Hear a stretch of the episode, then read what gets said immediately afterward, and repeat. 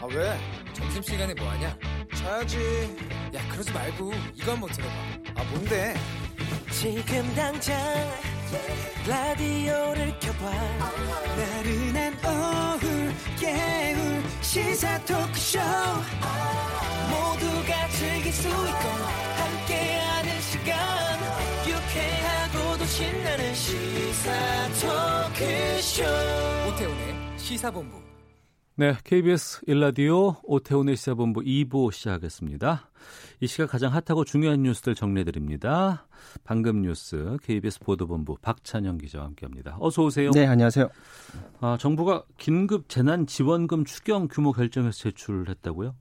네, 그 민주당하고 미래통합당이 선거 전에 네. 지금의 정부가 마련한 안 말고 음. 100%전 국민들한테 재- 긴급 재난지원금 어, 지급하도록 하겠다. 네, 네. 이렇게 공약을 내놨었는데 이거와 상관없이 정부는 70%를 고수하도록 하겠다라고 아. 하면서 추경 추경 규모를 발표했고요. 이를 예.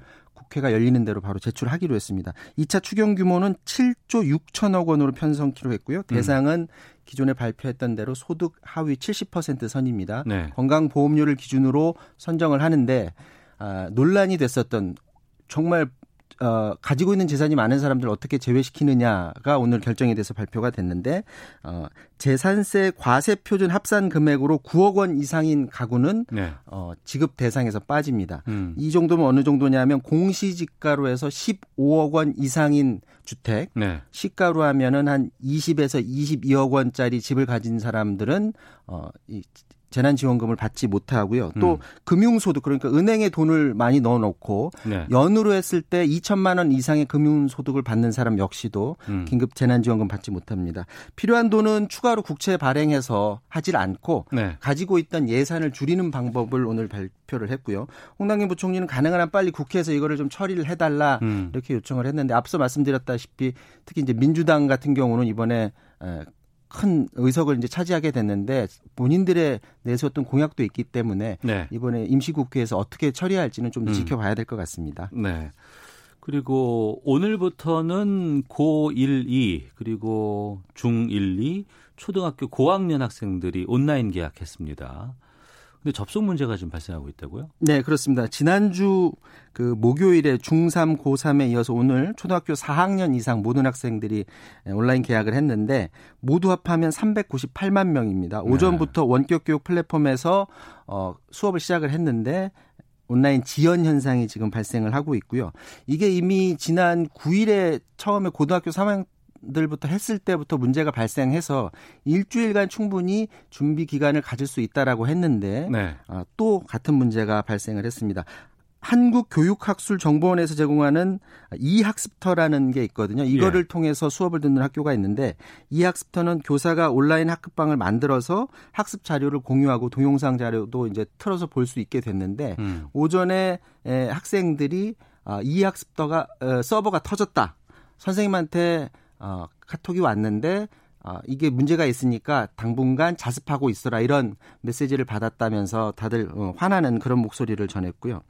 또 한국교육학술정보원 설명은 이게 과부하가 걸린 게 그거를 예방하기 위해서 권역별로 이렇게 서버를 나눠놨는데 네. 서, 어, 서울이라든지 대구 지역에서 일부 문제가 발생한 것으로 보인다라고 했는데 이건 오후 상황을 좀 더 지켜봐야 될 것 같습니다. 음. EBS에서 제공하는 EBS 온라인 클래스를 통해서 수, 수업을 듣는 학교도 있거든요. 이- 네. 이곳 역시도 영상이 일부 지연되는 아, 상황이 발생했다라는 소식이 들어왔고요.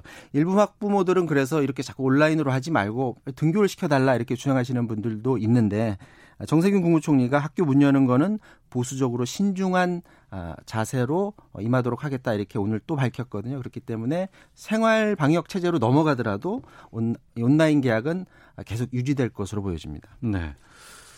어, 총선 결과 좀 정리해 주시죠.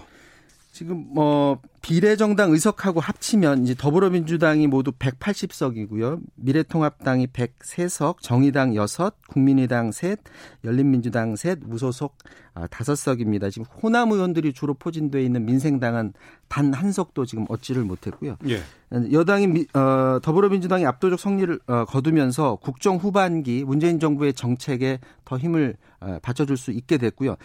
이 개헌을 하면은 200석 이상이 필요한데 이제 개헌을 뺀 나머지 어, 여당이 원하는 법안 아니면 정부가 적극적으로 추진하고 싶은 법안에 대해서는 확실하게 힘을 실어줄 수 있을 것 같고요. 특히 검찰 개혁에 힘이 실릴 것으로 보입니다. 사실 네. 검찰총장이 어, 검찰 개혁의 정권과 좀 다른 결의 목소리를 내서 선거를 앞두고 검찰 개혁의 속도가 약간 더딘 그런 모습을 보여왔었거든요. 네. 근데 당장 7월에 공수처 공수처가 출범하는데 아, 이 공수처 설립 준비단이 공수처장 인선 등의 속도를 낼 전망이고 그동안 이제 검찰 개혁의 목소리를 내왔던 주요 어, 민주당 후보들이 있지 않습니까? 네네. 뭐 황우나 김용민, 김남국, 뭐 소병철 이런 후보들이 있고 열린민주당도 마찬가지로 최강욱 후보도 이번에 당선이 됐습니다. 그렇기 음. 때문에 검찰 스스로도 운신의 폭이 좀 좁은 상태에서 목소리를 내는데 조금 조심스러워질 것으로 예상이 됩니다. 네.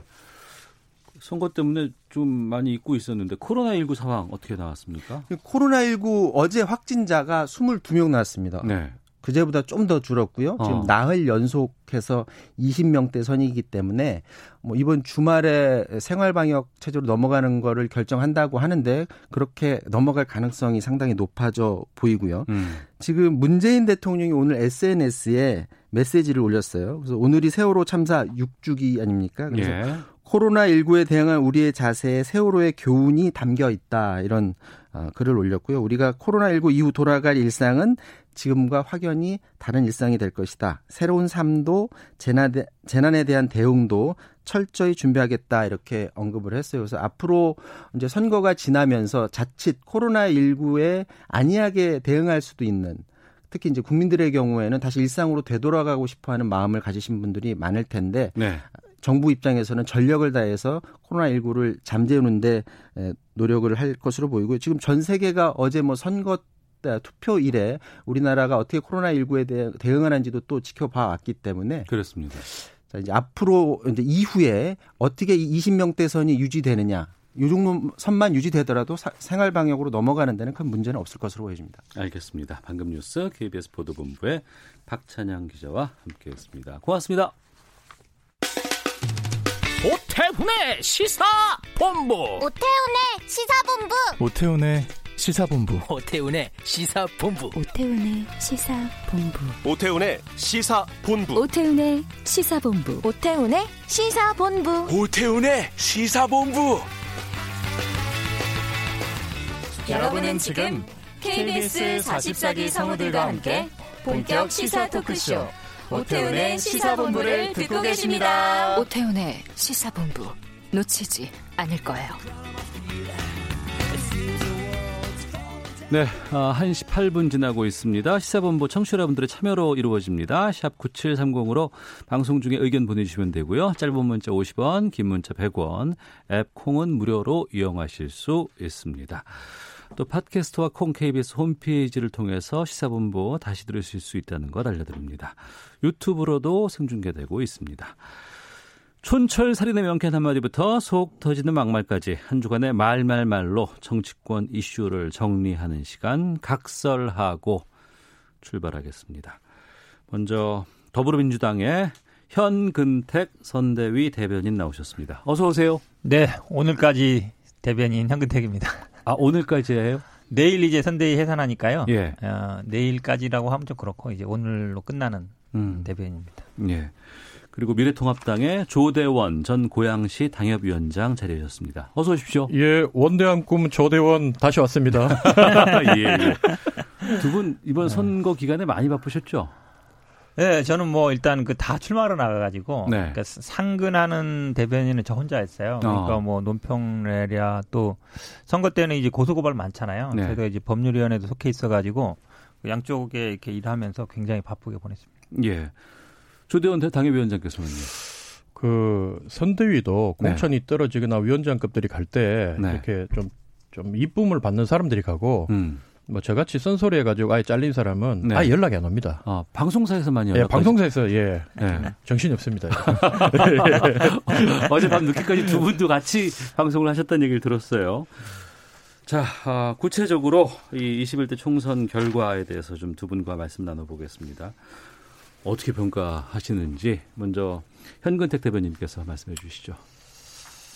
일단 뭐 국민들이 많은 지지를 보내준 건 맞고요. 예. 어쨌든 뭐이 정, 그 정부 중간에 하는 선거여서 굉장히 음. 불리한 입장에서 시작했고 네. 처음에 코로나 또 뭐 마스크 대란 중국 뭐 입국 차단 굉장히 여론도 안 좋고 안 좋았는데 그래도 이제 외국과 많이 비교되고 이러면서 상황이 많이 호전돼서 음. 어 일단 그런 부분에서 일단 정권 심판과 코로나 상황이 어느 정도 어, 쌤쌤이 된다 그러면 네. 아마 보수 야당이 조금 더 자, 잘했으면 음. 쉽지 않은 선거였을 텐데 저는 뭐 우리가 잘한 것도 있고 어, 상대방이 좀 못한 것도 있고 두 가지 요인이 좀 플러스 돼서 어쨌든 좋은 결과가 나온 것 같습니다. 네. 조 당협위원장께서는 평소에 당내 쓴소리 많이 하셨던 분으로서 이번 결과 어떻게 보셨어요? 안 그래도 제가 그 이제 총선 치르기 바로 전날 방송에 나와서 예. 우리 당의 그 의석수를 예측해 달라 해서 예. 차마 이제 110석 밑에는 얘기를 못 하고 차마 예 120석 마이너스 알파 아. 표현을 그렇게 했고 120석 예. 못 넘는다. 음. 그리고 민주당 같은 경우에는 차마 172석을 못해서 160 플러스 알파라고 얘기하니 네. 저놈은 마지막까지 총질을 저렇게 한다 이렇게 했는데 끝나치고 난 뒤에 음. 야, 당신이 선지자였다 어, 이런 아. 댓글들이 아, 조대, 예, 조대훈이 참이다 이런 댓글들이 많이 오고 어. 저는 이번 결과가 결국은 콩 심은 데 콩 나고 예. 팥 심은 데 팥 난 결과였다. 왜요?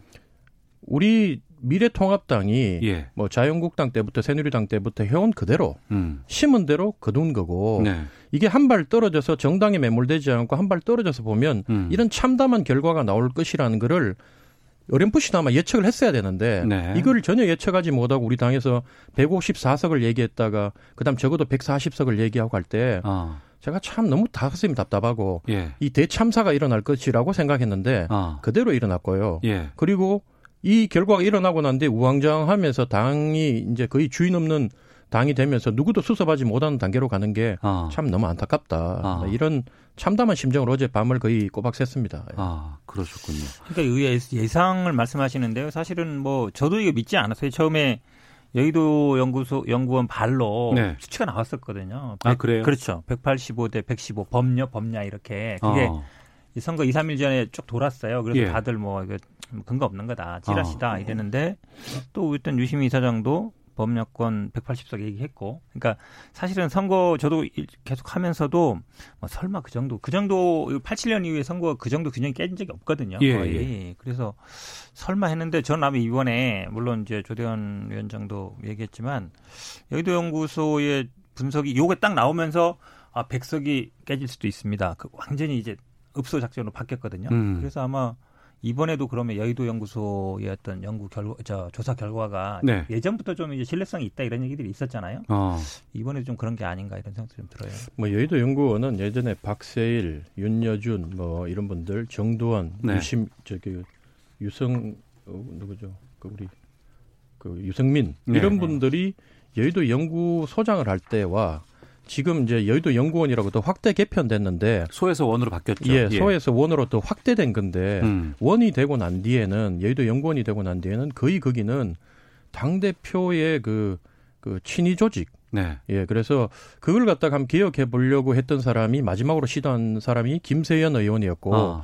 그 김세연 의원이 저를 이제 상근 부원장으로 한 번도 둘이 만난 적도 없는 사람을 전당대회 때 연설하는 모습을 보고 꼭 필요한 인재다 그래서 데려가려고 했는데 우리 당에서 6주를 끌어가 결국 이사회까지 무산시켜가면서 조대원 하나 자르려고 예. 잘라내고 난 뒤에 음. 여의도 연구원 원장직을 김세연도 결국 버티지 못하고 예, 예. 예, 그 꼼수를 부려가 전원 다 사퇴하는 것처럼 약간 물러나고 난 뒤에 가장 측근인 정치에 대해서 전혀 모르는 인물을 뭐 마케팅인가 미디어인가 하는 분을 갖다 넣어서 그 나오는 게 거기서 154석을 얘기하고 할때 음. 야, 이건 진짜 잘못하면 대참사가 일어나겠구나. 네. 그래서 저는 당 대표가 이제 물러나셨지만 제일 먼저 우리가 해야 될 거는 여의도 연구원부터 개편해야 된다 이거 음. 제대로 된 연구를 할 수 있도록 예. 바른 말을 할 수 있는 조직으로 만들어야 된다. 음. 뭐 그런 생각이 들고 그러려면 이사장부터 옛날처럼 과거처럼 당 대표 직속에 둔당 대표가 예, 여의도 연구원의 이사장을 하는 게 아니라 네. 외부의 명망가를 다시 놓고 어. 당 대표와 분리된 조직으로 예. 견제와 균형을 맞출 수 있도록 당내에서 해야 된다 이런 생각이 듭니다. 그러면 어. 선거 전에 이 185대 115 나왔던 법녀 법녀 나왔던 게 뭐 근거가 있는 거예요? 저도 사실은 잘 몰라가지고 사실은 저는 네. 이거를 여러 루트로 여러 여론 조사를 보는데 네. 제가 대선 전략 기획 예전에 그 우리가 이길 때그 예. 전략기획위원으로 그때 우리가 제가 하면서 어 여론조사를 이제 수집하는 방법을 좀 배워가지고 심지어 음. 우리 대통령 선거 때는 주한 미, 미국 대사관에서도 여론조사를 돌려요. 예. 아, 예. 미 대사관에서 미 대사관에서도 아주 예. 정교하게 돌려요. 그래서 아. 그런 거를 다 보고 이제 하는데 이번에는 민주연구원에서 나오는 여론조사가 네. 거의 정확했다. 그래서 음. 그 양정철 원장이 어쨌든 그 원장을 맡고 난 뒤에 또 여당이 되고 난 뒤에 민주연구원이 과거에 우리 여의도 연구원이 가졌던 명성과 실력을 그대로 갖고 있고 네. 그걸 참고해 보는 순간 제가 뭐 머리가 아찔하더라고요. 어. 그대로 됐어요. 그대로 민주연구원이. 어. 그러니까 민주연구원은 그 보면 열린민주당이 자기들하고 다른 정당이라는데 갈로쳐 가지고 어 우리가 이 개헌선까지 확보한다. 갈로쳐 놓고 열린민주 포함. 그러니까 이 패널들이 민주당 패널들이 나와서 열린민주당 우리와 같은 당이 아니라고 계속 실드 치셨잖아요. 근데 이미 그쪽에서는 열린민주까지 자기들로 계산해서 어. 보고서가 나오고 있더라고요. 아, 알겠습니다. 네. 어, 지금 음, 21대 총선에 대해서 좀 구체적으로 이제 좀 본격적으로 좀 들어가 볼까 하는데 그 전에 두 분께 좀 말씀드릴 게 저희가 당선자 인터뷰가 전화 연결이 되면 그때 그때 좀 연결이 되는 분들 통해서 좀 인터뷰를 하도록 하겠습니다. 연결되면 알려 주시고요. 어, 두 분과 말씀 나누다가 어, 연결이 오면 당선 소감들 듣도록 하겠습니다. 먼저 이 180석 지금 더불어민주당과 더불어 시민당만의 어, 의석으로만 180석이 나왔습니다. 이 180석에 갖는 의미를 좀 알려주세요. 일단 국회 의석의 3분의 2가 되는 것이죠. 네. 어, 그 말은 결국은 어, 패스트 트랙을 언제든지 할 수 있다라는 음. 얘기입니다. 우리가 지금 지난번에 뭐4 플러스 1도 그것 때문에 결국은 만들었던 체제니까. 네. 그러니까 국민들은 아마 우리가 뭐 사후적으로 평가를 합니다만 국민들이 어쨌든 이렇게 만들어 준 거잖아요. 그러니까 음. 뭐 처음 얘기처럼 아마 유시민 이사장은 막 내가 그런 말을 안 했으면 뭐 200석 됐을 건데 이제 이건 사후적인 얘기고 네. 사실은 뭐 개헌선까지 간다는 건 쉽지 않은 얘기예요. 음. 법, 을뭐 헌법을 바꾼다는 얘기는 뭐 쉬, 쉽게 넘을 수 있는 선이 아닌데 그래도 과반은 넘으면서 사실은 근데 패스트트랙 하에서는 과반 넘겨서는 아무 의미가 없어요. 네. 어찌 보면 안 되잖아요. 어. 그러면 정교하게 딱 180을 만들어 준 거잖아요. 알겠습니다. 저는 잠시만요. 예. 네, 그런 뭐 이제 이런 입법이나 이런 걸 좀 처리하라 그런 음. 뭐 국민들의 의지라고 봅니다. 알겠습니다. 어, 첫 번째 당선자 인터뷰가 연결이 됐다고 합니다. 이번에 그 민주당이 어, 수도권에서 압승을 거뒀어요. 하지만 강남은 좀 달랐습니다. 강남 벨트로 가보겠습니다. 검사 꼬리표를 떼고 막 정치의 길로 입문하신 분인데 서울 송파갑 미래통합당 김웅 당선자 연결해 보겠습니다. 나와 계십니까? 예, 안녕하십니까 김웅입니다. 반갑습니다. 네, 예, 반갑습니다. 먼저 축하드리고요. 예, 감사합니다. 소감부터 좀 듣겠습니다. 예, 뭐 제, 저는 뭐 당선이 됐지만 네. 저희 당이 워낙에 좀 어려운 상황이라 예. 이렇게 마냥 뭐 기쁜 것은 아닌 것 같고요. 예. 국민들의 뜻을 좀 무겁게 받아들이는 그런 마음입니다. 예. 송파갑도 상당히 격전이 벌어졌죠. 네, 그렇습니다. 언제 결과가 나왔어요? 어, 두, 새벽 2시 넘어서 아마 결론이 거의 난 걸로 알고 있습니다. 네. 송... 좀 돼서. 아 예. 그렇군요. 잠도 예. 잘못 주무셨을 것 같은데. 그 송파가 유권자들이 아, 김웅 당선자를 선택한 이유는 뭐라고 생각하십니까? 음, 아무래도 송파는 좀 새로운 변화를 좀 추구를 하고 있는 것 같습니다. 네. 그래서 새로운 인재 그리고 새로운 일꾼을 좀 찾고 싶었다라는 게 있는 것 같고요. 예. 그리고 많은 분들 이야기는 이제 젊고 젊고 정의로운 그런 이미지. 음. 그래서 가서 정치를 좀 바꿔보라 이런 네. 요구를 되게 많이 들었습니다. 제가 선거 운동을 하면서 예. 그런 바람하고 음, 좀 맞, 맞아서 그래 간신이긴 하지만 당선된 게 아닌가 생각하고 있습니다. 예. 이번에 여당이 압승을 거뒀어요. 네, 네. 그 부분에 여러 가지 의미가 있습니다만 그 중에 하나로 이제 검찰 개혁에 대한 요구가 있었다. 이것에 반응한 네. 것이다라는 얘기가 있는데 예. 지금 당선자께서 검사 재직 시절부터 공수처법에 대해서는 반대 입장을 밝혀 오셨거든요. 그렇죠. 예. 예. 아, 국회 입성하면은 이 부분에 대해서는 어떤 계획 갖고 계시는지 의견도 좀 듣겠습니다. 일단 이 공수처 자체에 대해서 저는 반대를 하는 건 아니고 예. 지금의 공수처법에 대해서 좀 반대를 하는 편이거든요. 네. 왜냐하면 네. 이 법은 어느 권, 그 권력을 누가 잡든지 간에 그 악용할 소지가 꽤 많은 법입니다. 예. 그래서 어 마지막에 권은희 의원을 비롯해서 그 소수 여당들이 모여서 네. 사실은 대안을 만들어 놓은 게 있습니다. 음. 이 법안의 그 맹점들을 지적을 하면서요. 적어도 그런 부분 정도까지는 네. 수정이 되어야 음. 이 공수처가 사실상 국민들의 그런 열망을 제대로 담을 수 있다고 생각을 하거든요. 그래서 예. 그런 부분들, 그런 독소 조항 부분들에 대해서는 국민들한테 좀 더 널리 알리고 또 음. 여당에 계신 분들도 그런 문제점들에 대해서는 공감하시는 분들이 꽤 있다고 알고 있습니다. 그래서 그분들하고도 이야기를 좀 많이 해서 네. 그러니까 잘못된 부분은 조금씩 조금씩 고쳐 나가도록 할 예정입니다. 예. 당선은 참 축하할 일입니다만 당내 상황이 네. 지금 좀 걱정이 되기도 해요. 네, 맞습니다. 어, 이번 총선에서 좀 이렇게 참패 원인은 그 김웅 당선자께서는 어떻게 보고 계세요? 일단 첫 번째 뭐 저희가 오만한 정권을 심판하겠다고 하면서 저희가 보인 모습이 좀 오만했던 것 같고요. 네. 뭐 공천 파동도 그렇고 막말 파동도 그렇고 그런 부분에 있었을 때 뭐가 다르냐, 음. 니들이 대안이 될 수 있느냐, 네. 라는 부분에 대해서 국민들에게 어떤 설득을 제대로 못 시킨 것 같습니다. 음. 마찬가지로 저희가 사실은 어, 비판을 하고 경제를 살리겠다라고 이야기를 했지만 마땅한 대안이 없었거든요. 예. 그러니까 그런 정책적인 뒷받침도 없는 상태였기 때문에 음. 그두 가지가 같이 결합이 되면서 이렇게 좀 참담한 결과가 났지 않았나 싶습니다. 알겠습니다. 또 이제 국회에 들어가시면 앞으로 어떤 의원이 되겠다 하는 각오 끝으로 말씀 좀 듣겠습니다. 예, 저는 뭐 기존의 뭐 정치인하고는 좀 달리요. 네. 뭔가 기존의 정치의 그 질서나 문화를 좀 깨는 음. 그래서 젊은 층들 청년들이 정치에 뛰어들 수 있는 그런 토양을 좀 만들어 내는 그런 정치인이 되고 싶습니다. 알겠습니다. 축하드리고요. 오늘 말씀 여기까지 듣겠습니다. 고맙습니다. 네, 감사합니다. 예, 미래통합당 서울 송파갑 김웅 당선자 연결해서 소감 들었습니다. 이번에 수도권 뭐 격전지가 상당히 많다라고 얘기를 했는데 거의 싹쓸이 하다시피 민주당이 됐고 다만 이 강남벨트라고 하는 곳에서는 미래통합당이 선전을 했어요. 당선자 소감 더해서 어떻게 보셨는지. 일단은 뭐 당선자 분들께 제가 특히 이번에 처음 당선되신 분들한테 드리고 싶은 얘기는 네. 제가 뭐 국회의원 한 번도 못했지만 한 당에서 또 여의도에서 16년 있으면서 느낀 바는 정치는 결국 실력보다 용기다. 음. 그리고 성실보다는 공감이다. 실력도 있고 열심히 하는데 잘못된 방향으로 국민이 원하지 않는 방향으로 열심히 해서 국민 가슴에 대못을 박은 정치인들이 여의도에 양당 공이 많지만 네. 특히 제가 속한 미래통합당이 더 많았다. 음. 그걸 국민들이 가만두지 않은 거예요 이번에. 네. 그래서 어쨌든 저 많은 초선 의원들이 큰 꿈을 세우고 들어가는데 지금의 이 마음 잊지 말라고 얘기하잖아요. 용감하게 싸우십시오. 음. 그리고 아니다 싶은 거는 언제든지 배지를 버릴 각오로 예. 저항하고 하는 모습을 국민들이 응원해 주실 겁니다. 저는 그 말씀 드리고 싶습니다. 예. 어, 현 대변인께서는 이번에 그 네. 강남벨트 상황들 어떻게 보셨어요?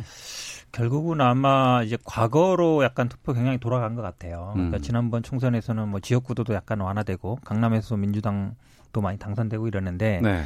이번에 보면은 이제 보통 예전에 강남 분당, 요 뭐 수지 뭐 이렇게 이런 벨트들이 보면 이제 보수당이 좀 우세한 지역이었는데 이번에 민주당이 저희 당이 이긴데도 아슬아슬하게 이겼거든요. 예, 예. 그렇게 보면 좀 물론 이제 정책적으로 보면 뭐 부동산 정책이라든지 이런 것도 뭐 불만도 있겠지만 음. 기본적으로 약간 그 투표 성향이 과거로 돌아간 경향이 있는 것 같고 예. 지금 대표적으로 이제 최재성 의원하고 배, 저 배현진 아나운서 같은 경우도 물론 뭐 배현진 아나운서도 두 번째 출마이긴 합니다만 송파을이요. 송, 그렇죠. 예. 그러니까 최재성 의원은 어찌 보면 우리 당에서는 중진이거든요. 음. 다음에 뭐 만약에 당선되면 당 대표로도 언급되던 분인데 예, 예.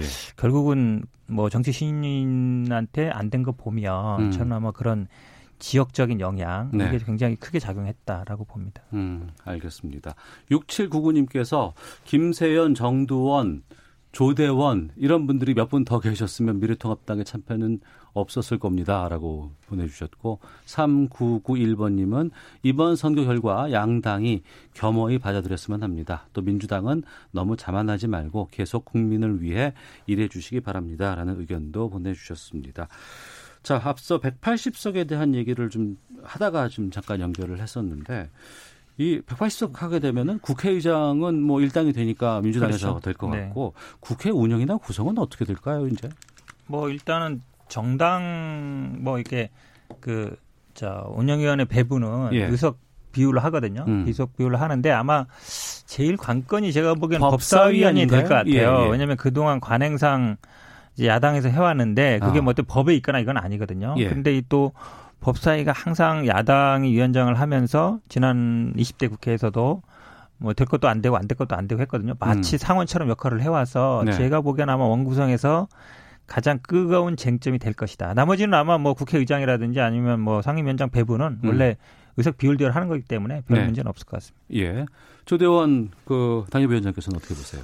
180석을 가졌다는 거는 국민들이 뭐 나라 전체를 민주당이 맡아서 음. 책임져 한번 해보라고 네. 무한 권력을 지어주신 거예요. 어. 그러면 이제 무한 권력을 가진 사람한테 국민들이 조만간 요구하는 거는 무한 책임일 겁니다. 네. 그래서 또 국회가 사실은 역할이 음. 뭐 조국 수호, 대통령 수호 이게 국회 역할은 아니거든요. 예. 삼권 분립 하에 있는 민주주의 체제에서는 국회가 행정부를 견제하고 청와대를 견제하는 역할을 해야 되는데 만약에 민주당이 이제 거대 여당이 돼가지고 음. 그 당시에는 이제 강력한 야당이 있었기 때문에 대통령을 비판하는 세력이 있으니 다소 대통령을 보호하고 옹호하고 감싸더라도 국민들이 이해해 줬는데 이제는 뭐 대통령의 이 청와대 이중대가 돼가지고 만약 뭐 거수 역할만 한다면 국민들이 조만간 민주당에 대해서 무한 책임 물을 것이다.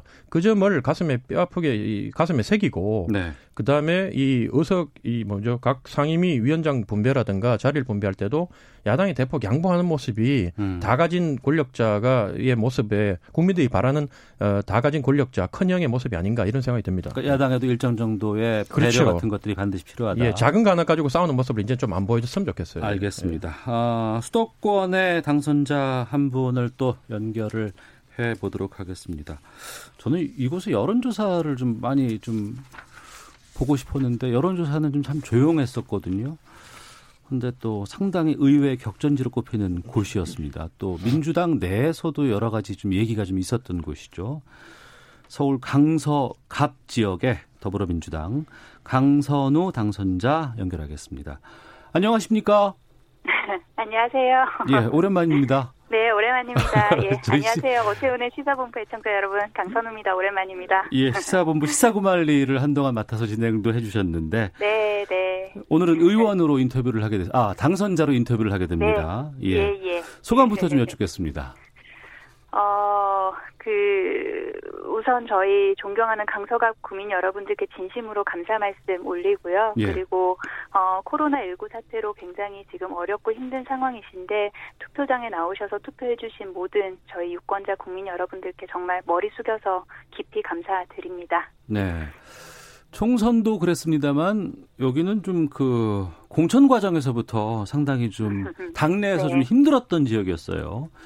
네, 현역인 네. 금태섭 의원 꺾고 이제 당선까지 오게 됐는데 어, 네. 강선우 의 후보자를 당선으로 이끈 정치적인 메시지는 뭐라고 보세요? 음, 저희 강서갑 지역 주민 여러분들께서 강서갑의 어떤 변화와 발전에 좀 속도를 붙여줬으면 하는 그런 마음이 굉장히 크시다는 걸 제가 지역에 와서 많이 몸으로 느꼈고요. 예. 그리고 또 한 가지는 조금 더 친밀하게 친근하게 지낼 수 있는 사람에 대한 어떤 그런 열망 음. 그런 것도 크시다는 걸 많이 느껴서 제가 그 부분을 정말 가슴 깊이 새기고 앞으로 일을 할 때도 정말 진심으로 하나하나 조심스럽게 조심스럽게 열린 마음으로 다가가려고 그렇게 매일 저 자신에게 타이르고 있습니다. 네. 국회에 입성하면 가장 먼저 어떤 일 하고 싶으십니까? 음, 이번 코로나19 사태 겪으면서 아마 우리 모두가 다 같이 경험하고 느꼈던 바가 이 안전 이슈라고 생각을 합니다. 네. 그래서 이 안전한 대한민국 이라는 그 큰 이슈 하에 함께 굴러가야 될 일들이 굉장히 많은 것 같은데요. 음. 저는 그 중에 또 하나가 어, 산업화 민주화 이후에 우리가 크게 던져야 될 아젠다가 저는 어, 저는 그 민주공화국 할 때 공화라는 생각이 들거든요. 예. 함께 살아가는 것. 그래서 그 안전한 대한민국 공화. 그렇다면 그렇게 가는 방향에 있어서 분명히 국제사회와의 연대에 있어서 해야 될 역할이 제가 부족하지만 음. 어, 있을 거라고 주어주신 역할이 있을 거라고 생각하고 최선을 다해서 부족하지만 열심히 뛰어보겠습니다. 네. 이번에 주목받는 여성 정치인들이 상당히 많이 당선이 됐어요. 그 중에 또 강선우 어, 당선자도 좀 포함이 되어 있는 것 같은데 정치 네. 신인으로서 또 여성 정치인으로서 앞으로 아, 4년 동안 어떻게 임하겠다는 각오 듣겠습니다. 음, 어, 그 선거 요새 기간 동안 많은 분들 만났습니다. 그 따끔한 비판도 많이 하셨고요. 그리고 네. 절박한 주문의 말씀들도 많이 하셨는데 그 어, 제가 가지고 있는 특유의 장점, 섬세함 그런 걸로 하나하나 마음에 새겨서요. 그 야무지게 일자라는 그런 실천력으로 구체적인 성과로 우리 국민 여러분들께 그리고 또 국민 여러분들께 보여드리도록 하겠습니다. 예, 축하드리겠습니다. 고맙습니다. 아, 고맙습니다. 예, 서울 강서갑 지역의 더불어민주당 강선우 당선자 연결해서 말씀을 좀 들어봤습니다. 강선우 당선자 같은 경우에는 오히려 당내에서 좀 많이 힘들었던 그런 시기가 있었어요. 그렇죠. 어쨌든 그 경선을 현역 의원을 경선을 이긴다는 게 쉽지 않죠. 더구나 예. 1대1로 이렇게 붙어가지고 이기는 거는 쉽지 않은데 그래도 뭐 정치 신인이고 여성 아무리 가점을 받아도 음. 금태섭 의원이 어쨌든 많이 알려져 있잖아요. 지명도도 네. 높고 그다음에 뭐 이 당내에서의 어떤 뭐 지지 이런 것들보다도 어쨌든 제가 봐도 뭐 출발도 늦었거든요. 음. 그래도 본인이, 본인이 굉장히 열심히 한 거다. 네. 뭐 의외의 결과로 봐드리고 있지만 세상에 우연은 없거든요. 어. 쨌든 본인이 열심히 했기 때문에 저는 아마 경선도 이겼다고 보고 본선에도 이긴 것 같습니다. 이번 21대 총선을 보니까 그 정치 신인, 특히 여성 정치 신인들의 입성이 상당히 좀 눈에 띄어요. 예, 뭐 좋은 현상이죠. 음. 그 사실은 남성도 신인들이 그 네. 여의도의 그 장벽, 유리 장벽을 깨는 게 천장을 깨는 게 참 너무너무 힘이 든데 음.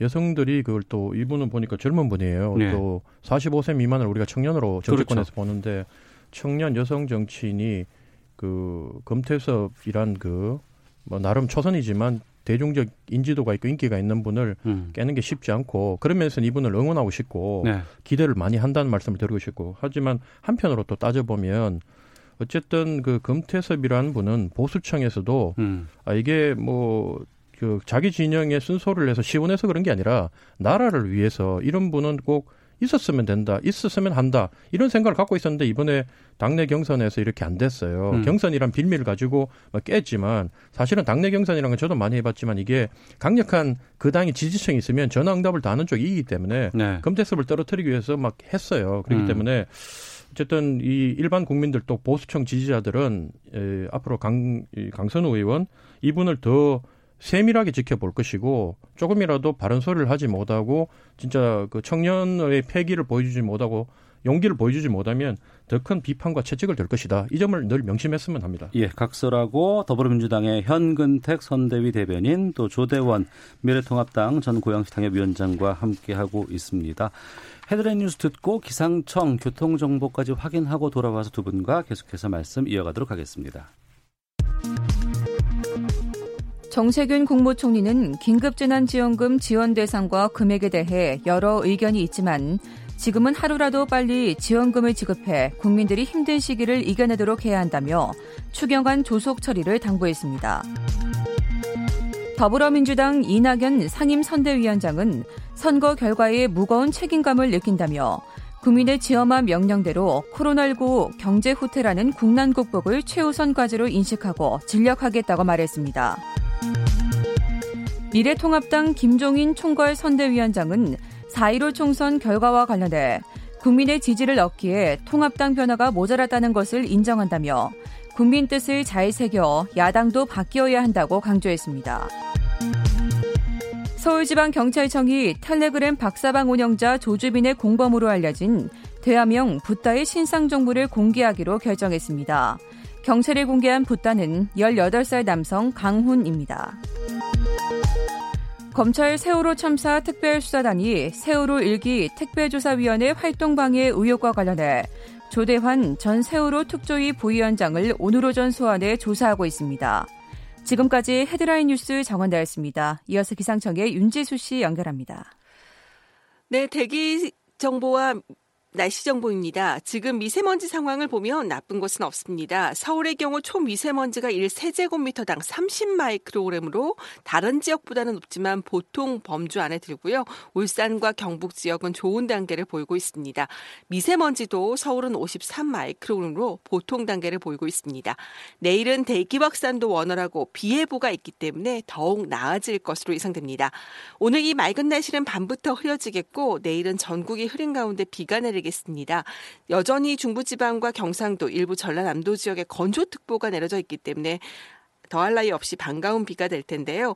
다만 지형적인 영향이 더해지면서 남해안과 지리산 부근, 제주도 지방은 돌풍과 함께 천둥 번개가 동반되고 다소 강한 비가 내린다는 점 참고하시면 좋겠습니다. 오늘은 조금 덥다 싶게 기온이 오르는 곳도 있겠습니다. 여름의 기준인 25도 안팎까지 오르는 곳도 있겠는데요. 서울과 세종, 대전이 25도 안팎까지 오르고 광주 23도, 부산은 18도 정도가 예상됩니다. 내일은 흐리고 비가 내리기 때문에 기온 낮 지금 기온이 떨어지면서 서울, 광주, 대구, 부산 등은 17도 정도에 머물겠습니다. 지금 서울 기온은 22.2도, 습도는 27%입니다. 지금까지 미세먼지와 날씨 정보였습니다. 다음은 이 시각 교통 상황 알아보겠습니다. KBS 교통정보센터의 김은아 씨입니다. 네, 곳곳에서 작업하고 있어 주의하셔야겠는데요. 청주 영덕 고속도로 영덕 쪽 내서 2터널 부근에서 내서 3터널 사이 작업하면서 1대 1km 정체고요. 청주 방향은 내서 1터널 부근 2, 3차로에서 작업하고 있어서 1대 2km 구간 밀리고 있습니다. 서울 시내 강변북로 일산 방향 반포대교 부근 4차로에서도 작업하느라 부근에서 밀리고 있습니다. 한편 천호대로는 내일 금요일 오전 10시부터 천호 지하차도를 폐쇄하고 지상 도로로 만드는 평면화와 중앙버스 전용차로 설치 공사를 할 예정인데요. 도로 이용에 참고하셔야겠습니다. KBS 교통정보센터였습니다.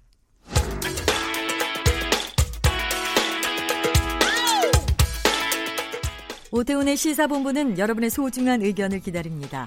짧은 문자 50원, 긴 문자 100원의 정보 이용료가 되는 샵 9730, 우물정 9730번으로 문자 보내주십시오. KBS 라디오 앱 콩은 무료입니다. KBS 라디오 오태훈의 시사본부. 지금 여러분은 대한민국 라디오 유일의 점심 시사 프로그램을 듣고 계십니다. 네, 각설하고 사회로 총선 결과 분석 평가하고 있는데요. 앞서서 수도권의 정치 신인 연결을 했고 이번엔 지역 연결해 보겠습니다. 5선에 성공을 했습니다. 충남 공주 부여 청양 선거구에서 최다선에 성공을 한 미래통합당 정진석 당선자 연결하겠습니다. 안녕하십니까? 네, 정진석입니다. 예, 축하드리겠습니다. 안녕하세요. 네, 고맙습니다. 예, 어, 접전이 있었고 최다선에 네. 성공을 하셨는데 소감부터 좀 듣겠습니다. 글쎄요, 뭐 어, 폭풍 속에서 살아남은 그런 기분이라고나 할까요? 음. 어려운 선거였고요. 예. 아, 네. 아, 그런데 뭐 당선의 뭐 기쁨도 어, 누릴 겨를이 없이 음. 워낙에 처참한 선거 결과 전체적으로. 네.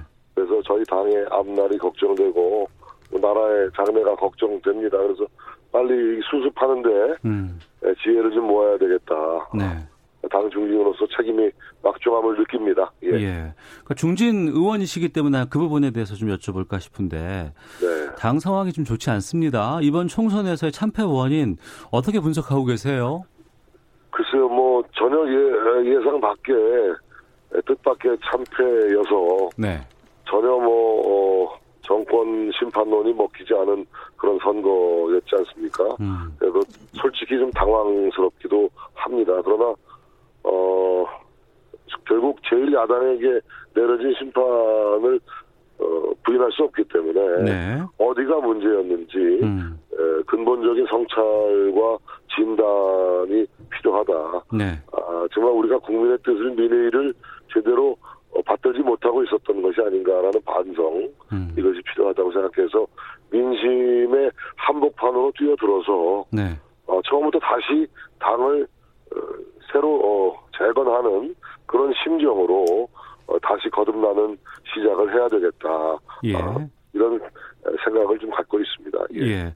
황교안 대표가 사퇴를 했기 때문에 이제 통합당 비대위 체제로 지금 구성해서 운영이 돼야 될 것 같은데 이 부분의 역할이 좀 어, 요구가 되지 않을까 싶거든요. 어떻게 생각하십니까? 글쎄요, 뭐 이제 통상 통상 당이 큰 위기 상황을 맞았기 때문에 뭐 비대위를 떠올릴 수 있겠습니다만은 일단 주말까지는 아마 아, 다들 지역구에서 네. 어, 선거 후에 정리하는 문제가 남아서 지역구를 지킬 것이고 아마 주초부터 다음 주초부터 좀 활발한 새로운 논의들을 좀 이어나갈 것으로 예상되는데요. 조만간 빠른 시일 내에 당선자 대회를 한번 가져야 될 것 같습니다. 네. 그래서 21대 국회에 당선된 사람들이 어차피 앞으로의 일들을 헤쳐나갈 주역들이기 때문에 음. 에, 당선자들 중심으로 어, 미래통합당의 내일에 대한 어떤 새로운 설계, 새로운 고민, 어, 이런 어떤 방법론에 대한 구체적인 의견 교환들을 해 나가야 되겠죠. 네. 어려움 속에서 당선을 하셨습니다만 당내 상황 때문에 좀 속 시원한 얘기도 잘 못하실 것 같고요. 하지만 네. 또 충남 공주부여 청양 선거구에서 어, 유권자들께도 좀 감사의 말씀을 네. 해주셔야 될 것 같은데요. 뭐, 어 그렇습니다. 뭐 제가 이 개표 과정에서도 뭐 어, 우여곡절이 있었고 참 대역전 드라마를 펼치는 모습이었는데요. 공주부여 청양 우리 유권자 여러분들에게 먼저 어, 깊이 감사드립니다. 예, 정진석의 진심을 한 번 더 믿어주신 거거든요. 아, 그래서 우리 충청의 최다선 의원, 충남 충북의 유일한 오선 의원으로서 앞으로 충청인의 권익을 충청권의 진정한 대변자가 되라는 그런 준엄한 명령을 저한테 해주신 것으로 그렇게 이해를 하고 정말 옷깃을 여미는 그런 겸허한 마음으로 우리 충청권의 민의를 받들고 또 대한민국의 내일을 위해서 우리 헌법 가치를 수호하고 또 무엇과도 타협할 수 없는 몇 가지 원칙들과 가치를 지키면서 어, 정말 건강한 정치를 영위해 나가, 나가라는 그런 명령을 받들겠습니다. 아무튼 그 제가 뭐 정치 초년생이 아니기 때문에 예. 예, 이제 국회에서도 이제 최 다선 반열에 들기 때문에 더더욱 책임감이 무겁고 네. 어깨가 무겁다는 말씀을 드리겠습니다. 국민 여러분들께는 아, 보다 정말 나은 선진 국회상을 좀 보여드리고 싶은 아, 소망이 있습니다. 제발 좀 대결하고 대립하지 아니하고 어, 지혜를 모아서 대화와 타협이 국회를 지배하는 그런 어떤 모습을 좀 어, 진작시키는데 네. 에, 더 진력하려고 합니다. 알겠습니다. 예. 오늘 말씀 고맙습니다. 고맙습니다. 예, 충남 공주 부여 청양의 미래통합당 정진석 당선자 소감 들었습니다. 아, 5선의 중진 의원이 나왔습니다만 이 당내 상황이 상당히 좀 복잡하기 때문에 말씀을 좀 들어봤습니다. 이건 조대원 어, 당협위원장께서 좀 말씀을 해주셔야 될 것 같은데 지금 황교안 대표 사퇴하고 나서 당은 네. 어떻게 지금 구성이 됐고 운영이 될까요? 일단은 뭐, 뭐 정진석 의원께서도 말씀하신 것처럼 네. 어차피 국회나 당은 그 선거에 이긴 사람들, 네. 국회의원들 중심으로 돌아가다 보니 그분들이 다음 주 중으로 이제 한번 모여서 음. 당을 어떻게 이끌어 갈 것인지에 대한 논의를 해야 될 것 같고 네. 거기서 이제 뭐 각자 셈법들이 있겠죠. 음. 비대위로 가는 게 자기한테 뭐 유리한지 안 그러면 바로 전당대회로 가는 게 나을지. 네. 근데 바로 전당대회 갈 수 있는 상황은 아닌 것 같고. 어. 그 최고위원회도 거의 지금 선거에 안 나가거나 나가서 다 졌기 때문에 수도권은 예. 붕괴된 상태고 그리고 저 원내 대표를 하셨던 심재철 의원도 떨어졌고 어. 그러다 보니 어쨌든 그 안에서 뭔가 이 당 저기 전당대회든 비대위든 갈 수 있는 방안을 빨리 결정해야 된다. 음. 당이 더 이상 여기서 우왕좌왕한 모습을 보이면 안 그래도 무능하다고 심판받았는데 네. 더 무능한 모습을 보이면 앞으로도 희망이 없다. 그래서 음. 빨리 수습하는 게 맞다고 생각이 듭니다. 네. 이번에 민주당 같은 경우에는 충청권에서는 상당히 좀 의미 있는 의석을 확보하지 않았을까 싶은 생각이 들어요. 네, 그러니까 대전 같은 경우에는 뭐 전석을 했는데요. 네. 지금 이제 충남 같은 경우에는 지금 지금 정진석 의원하고도 붙었던 청와대 대변인 박수현 예, 예. 어쨌든 접전이었습니다. 그렇죠. 예. 기왕 나서열 이런 분들도 사실은 좀 기대하고 있었거든요. 어. 여론조사도 뭐 나쁘지 않았고. 네.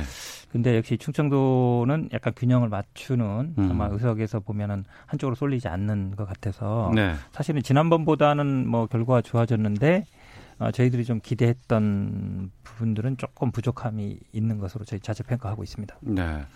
그리고 이제 지역별로 봤을 때는 그 20대와 비교해 봐서 가장 큰 변화가 온 곳은 민주당 쪽에서는 호남이었어요. 아, 그렇죠. 네. 예. 거기에 대해서 좀 평가를 해 주시죠. 일단 지난번이 그러니까 의석수 변화는 없었습니다. 네. 28석이었는데 지난번에 저희들이 3석밖에 안 됐죠. 28석 가운데 3석밖에 안 그렇죠. 됐었고. 지난번에 그래서 국민의당에 선전이 그렇죠. 있었고. 국민의당 선전이 있었는데 이번은 아마 무소속 이용호 남원이죠. 네. 이분 네. 한분 빼고는 전부 됐는데 이분도 뭐 복당하겠다고 하지만 뭐 복당 당장은 쉽지는 않을 것 같아요. 근데 음.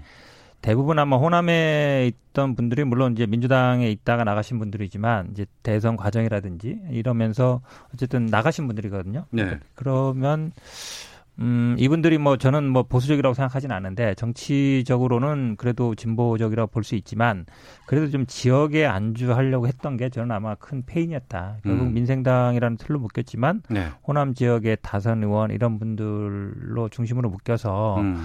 또 어찌 보면 손학규 대표가 있지만 이분이 네. 뭐 강력한 대권 주자는 아니고 음. 결국은 총선은 국회의원은 뽑는 선거기도 하지만 미래의 권력도 생각하거든요. 네. 그런 면에서 보면 이제 안철수 대표가 완전히 아직 죽지는 않았으니까 안철수 음. 대표라는 사람이 있어서 그래도 조금 거기는 어뭐 비례 의석이라도 취득할 정도가 나온 게 아닌가 보는데 네. 민생당은 좀 그런 사람도 없기 때문에 저는 뭐 일단 지난 아마 지난 4년간의 그 저희 민주당과의 관계에서의 그런 어떤 국민들이 평가를 한 것으로 볼 수밖에 없을 것 같습니다. 네. 미래통합당의 경우에는 어, 아, 연결이 돼 있나요? 아, 알겠습니다. 그럼 바로 좀 그 당선자 연결하고 나서 계속해서 좀 두 분과 말씀 나누도록 하겠습니다. 앞서 어, 민주당이 호남에서 상당히 선전을 했다고 했는데 유일하게 딱 한 곳 민주당 소속이 아닌 후보가 당선된 지역과 호남에 있습니다. 전북 남원 임시 순창의 무소속 이영호 당선자 직접 연결되어 있습니다. 안녕하십니까? 네, 안녕하세요. 예, 네. 축하드리겠습니다. 혼자 사셨어요. 네. 네, 예, 그렇습니다. 네. 소감부터 좀 말씀해 주시죠. 우선 뭐, 어, 하나씩 기쁘고요. 네. 어, 이번 승리는, 어, 저 혼자 승리가 아니라고 생각을 합니다. 음. 정말로 이, 우리 시 국민들 늘 상투적으로, 어, 위대한 뭐 시민들의 에, 승리다 이렇게 얘기하는데, 정말 저는 이번에 그런 아, 그렇게 표현할 수밖에 없다 말씀을 드리고요. 네. 이번 선거에서 역시 민심이 천심이다. 음. 민심이라는 게 무섭구나 하는 것을 절실히 느꼈습니다. 네. 민주당이 호남 지역을 거의 뭐 독식하는 와중에서 무소속으로 유일하게 당선이 되셨어요. 네. 어, 유일하게 지역 민심이 그 이용호 의원을 선택한 이유는 뭐라고 보십니까? 아, 여러 가지 이유가 있었겠지만 어, 당은 민주당이 좋지만 후보는 좀 어, 그래도 어, 인물 중심으로 봤을 때 제가 좀 낫지 않느냐 이런 판단을 한 것 같습니다. 그러니까 네. 비유를 하자면 어, 삼성 전자 제품이 좋지만 그러나 음. 좀 아, 그냥 아무 제품이나 이렇게 내놓는다고 해서 살 수 있는 건 아니지 않느냐 이런 구매 심리가 좀 작용한 것이 아닌가 네. 비유할 수 있을 것 같습니다. 인물론에서 승리했다 이렇게 보시는 것 같은데요. 그러면 네. 당 차원으로 봤을 때는 민주당으로 복당하겠다는 뭐 당선 소감문에도 이런 얘기가 좀 나오는 것 같은데 네. 어떻게 지금 계획하고 계시는지 좀 알려주시죠. 저는 기본적으로 제가 공약 차원으로 내세웠기 때문에 네. 뭐 저는 지역민들의 의견을 수렴해서 적절한 시기에 실행을 할 생각입니다. 네. 아, 그러나 지금은 민주당의 입장도 있을 것이고 음. 또 정말 그렇게 선거 과정에서 해놓은 얘기가 있기 때문에 네. 네, 뭐 시기는 적절히 봐야 되겠죠. 음. 또 민주당의 절차라는 게 있을 것이기 때문에 네. 그에 맞춰서 진행할 생각입니다. 예. 복당 외에 또 앞으로 의정 활동 위해서 어떤 것들 좀 계획하고 계십니까? 어, 저는 지난 4년 동안 우리 지역을 위해서 나름대로 뿌려놓은 씨앗이 있습니다. 남원 같은 경우에는 이제 뭐 공공의료대 이번에 어, 우리 코로나 19 사태로 어, 그 전염병 음, 이런 그 그런 쪽에 매우 어, 의료진이 필요한 이런 상황이기 때문에요. 네. 공공의료대를 좀 설립하자라고 하는 것이 있었고요. 음. 또그 위에 또 임실은 임실대로 옥정호 수변도로라는 게 있었고 또 순창은 순창대로 현안이 있습니다. 이런 것들을 제가 시작했기 때문에 앞으로 4년 동안 마무리하도록 하겠습니다. 알겠습니다. 자 축하드리고요. 오늘 말씀 여기까지 듣도록 하겠습니다. 고맙습니다. 네, 감사합니다. 예, 전북 남원 임시 순창의 무소속 이용호 당선자 연결해서 말씀을 좀 들어봤습니다. 앞서 그 현근택 대표님께서 복당 과정이 쉽지는 않을 것 같다라고 말씀해 주셨어요. 어떤 의미인가요? 제가 이, 이 방송을 듣는지 알았으면 듣는지 몰랐습니다. 연결하는지. 왜냐면 예, 예. 아침에 이제 윤우중 총장이 한 얘기가 있어서 어. 그러니까 뭐 나갈 때는 마음대로 나갔는데 들어올 때는 좀 다르다 이런 얘기인데 사실은 네. 이제 이번 호남 지역 선거에서 민생당이나 아니면 무소속으로 특히 무소속 있는 분들은 다 그렇게 얘기를 했습니다. 음. 그리고 또 이낙연 전 총리 사진도 걸어놓고 이러면서 어찌 보면 이제 민주당 후보들과 뭐 경쟁 아닌 경쟁을 하는 셈이 됐는데요. 뭐 저는 이 부분은 모르겠습니다만 선거 과정에 계속 얘기했어요. 예천 대표도 계속 얘기했고 이래서 글쎄요. 뭐 이렇게 쉽게 해결될 문제는 아니다. 왜냐하면 예를 들어서 뭐 민주당이 예를 들어서 180억에 한석 모자란다든지 음. 뭐 이랬으면 아마 그 문제가 좀 될 수 있을 텐데 지금 이제 그런 상황은 아니거든요. 네. 뭐또 열린민주당과의 관계도 있고 조금 두고 볼 필요가 있는 거죠. 두고 볼 필요가 있다라고 말씀해 주셨고요. 호남 좀 살펴봤습니다만 TK도 이번에 어찌 됐건 간에 통합당은 짝수리를 했습니다. 예. 근데 그 와중에 지금 이 이영호 당선자도 그렇습니다만 지금 홍준표 또 어, 다른 뭐 강릉의 권성동 아니면은 김태호 이런 공천 과정에서 어, 공천을 탈락해서 나간 무소속 후보들이 대거 당선이 됐어요. 네 분이나 됐습니다. 이분들은 어떻게 되나요? 사실 뭐 공천이 잘못됐기 때문에 무소속을 당선시켰다 이렇게 정치권에 해석을 하는데 네. 사실은 거기에 이제 대구 경북 같은 경우에 어 미래통합당 권력들 지방 권력들 뭐 시장을 비롯해서 그 구의원, 시의원, 구청장 이런 사람들한테 대한 불만이 많아요. 어. 예, 대구에서 미래통합당을 압도적으로 밀어주지만 그분들에 대한 불만이 많고 마찬가지로 호남 지역도 제가 봤을 때는 네. 민주당 지방 권력들에 대한 불만이 많지만 음. 그 불만을 이 총선에서 표출하기에는 네. 사실은 내가 밀고 있는 당이 음. 또 대구 경북 같은 경우에 현재 대통령이 잘못하고 있는 부분 또 불만 있는 부분을 어떻게든 표현을 해야 되는데 대구 경북마저도 무너지면 네. 나라 전체가 이제 넘어가고 대통령이 스스로 자기가 잘한다고 느낄 거 아니냐. 그래서 견제 심리가 발동해서 그렇고 음. 호남도 마찬가지인데 그 와중에도 그럼에도 불구하고 현재 그 각자 지지하고 있는 정당에서 이 정도는 너무 심하다. 그래서 네. 거기에 대한 견제 심리로 또 그 견제 심리인데 택도 아닌 인물들을 내세우면 무소속들이 이기지 못하지만 뭐 김태호든 우리가 권성동이든 홍준표 저쪽도 마찬가지 이용호든 이길 만한 사람들한테 이 각자 지지하고 있는 정당에 대한 불만을 무소속을 통해서 표출한 게 라고 저는 보고 네. 그래서 그렇게 이런 게 많은 당들이 나중에 그 민주당 같은 경우는 현재 많이 앞서다 보니까 의원도 많고 하다 보니까 음. 가려서 받겠다 안 받겠다 하지만 현재 미래통합당은 그럴 상황이 아닌 것 같고요 네. 그분들이 그래서 시간이 지나면 대선 국면에서는 음. 이쪽은 다 뭉치게 될 거고 야당은 네. 그 상황이 되면 여당도 결국 한 석이라도 아쉬우니 힘을 뭉치게 될 거다. 저는 음. 그렇게 예상을 해봅니다. 예. 네. 이번에는 거대 정당 여야의 두 당이 거의 뭐 독식을 하다시피 됐고 국민의당, 민생당, 정의당 이런 소수 정당들, 군소 정당들의 성적은 좀 상당히 초라해 보였습니다. 이 이유는 어디에 있다고 보시는지 두 분께 좀 여쭙겠습니다. 현 대변인께서 말씀해 주시죠. 다른 당당 얘기가 조금 조심스러운데요. 왜냐하면 이게 결국은 아마 이 뭐 제가 뭐 정치학자는 아닙니다만 대통령제와 다당제가 맞느냐 이런 음. 생각을 안 가질 수가 없고요. 그리고 왜냐하면 결국은 대선이란 과정은 제로성 과정이잖아요. 예. 한쪽이 힘을 모으지 않으면 다른 쪽이 이길 수 없는 과정이라서 우리나라 정치에서 계속 제3당이 나왔다가 없어졌다 나왔다가 없어졌는데 미국도 비슷하거든요. 결국은 대통령제에서는 양당제가 맞는 게 아닌가. 정치학자들도 그렇게 얘기하는데 저도 음. 뭐 그런 측면이 있다고 보고요. 다음에 지금 뭐 아까도 말씀드렸습니다만 이제 제3당이 그 전에 가졌던 어떤 그 강력한 힘이 없다는 건 결국은 강력한 대권 주자가 없다. 네. 그 부분이 가장 크다고 봐요. 그 지역적인 음. 영향보다. 그래서 결 지금 아마 미래통합당도 그래도 황교안 대표라는 뭐 2위나 3등 하던 대권 주자가 있어서 그래도 좀 어느 정도 좀 복귀한 것이지 그런 주자가 없을 경우에는 제 3당이 좀 뿌리를 내리기 어려운 구조 아닌가. 정의당도 네. 마찬가지고 저는 아마 국민의당도 마찬가지로 보고 있습니다. 예. 조대원 당협위원장님요.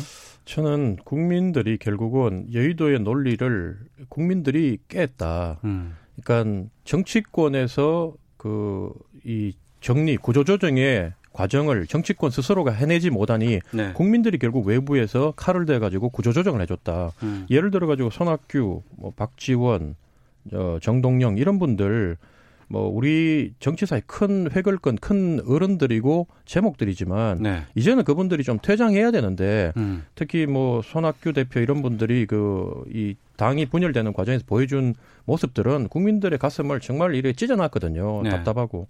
근데 이제 이분들이 기존 기득권을 갖고 있다 보니까 후배들이 또 이 당에 있는 당원들이 못 밀어낸 거를 음. 국민들이 이번에 한 방에 정리를 해버렸다. 네. 그리고 마찬가지로 미래통합당에서도 중진 의원들이 다수가 이번에 떨어진 거는 음, 황교안 대표를 위시해서 국민들이 더 이상 그 세력으로 그 인물로는 이제 새로운 시대를 못 맡기겠다. 그러니까 음. 니들이 새로운 인물을 우리한테 보여달라. 이거를 국민들이 저희들한테 요구 강력하게 요구한 표시가 아닌가 이런 생각이 듭니다. 알겠습니다. 청취자 김재현님께서 질문을 주셨는데 이거는 현근택 대변인께서 좀 답변해 주셔야 될 것 같아요. 혹시 비례위성정당 당선자들이 원래 당으로 돌아가지 않고 더불어시민당 더하기 열린민주당 더하기 정의당 이렇게 해서 원내 교섭단체 만들 가능성은 어떻게 생각하십니까? 이건 이제 교섭단체 그러니까 지금 제3당이 없기 때문에 그렇죠, 그렇죠. 그런 역할에 대해서 좀 질문 주신 것 같은데 짧게 좀 답변 부탁드리겠습니다. 이게 약간 상대적일 것 같아요. 왜냐하면 네. 지금 그 미래통합당이 일단 일당이 안 됐기 때문에 지금 미래한국당 그러니까 비례정당이 지금 19명이잖아요. 한 네. 명만 더 있으면 비례 저기 원내 교섭단체가 됩니다. 음. 그럴 경우에는 우리 좀 고민해봐야 돼요. 왜냐하면 지금 공수처장 임명이라든지 어, 원 국회 구세업에서 네. 문제가 생기기 때문에 근데 지금 말씀하신 것처럼 예. 정의당과 아니면 지금 열린당과 같이 해서 할 가능성보다는 다른 어. 방법을 찾을 가능성이 더 많다고 봅니다. 아, 고민의 가능성이 있는 부분이다. 요렇게는 아니고 다른 아, 방법으로. 알겠습니다. 네. 자, 각설하고 시간이 다 돼서요. 또 다룰 것도 많은데 지금 다 못 다뤘어요. 다음에 또 말씀 나눌 기회가 많을 것 같습니다. 지금까지 각설하고 현근택 더불어민주당 선대위 대변인 조대원 미래통합당 전 고양시 당협위원장과 함께했습니다. 고맙습니다. 고맙습니다. 고맙습니다. 예. 자, 각설하고를 끝으로 시사본부도 인사드리겠습니다. 내일 뵙겠습니다. 안녕히 계십시오.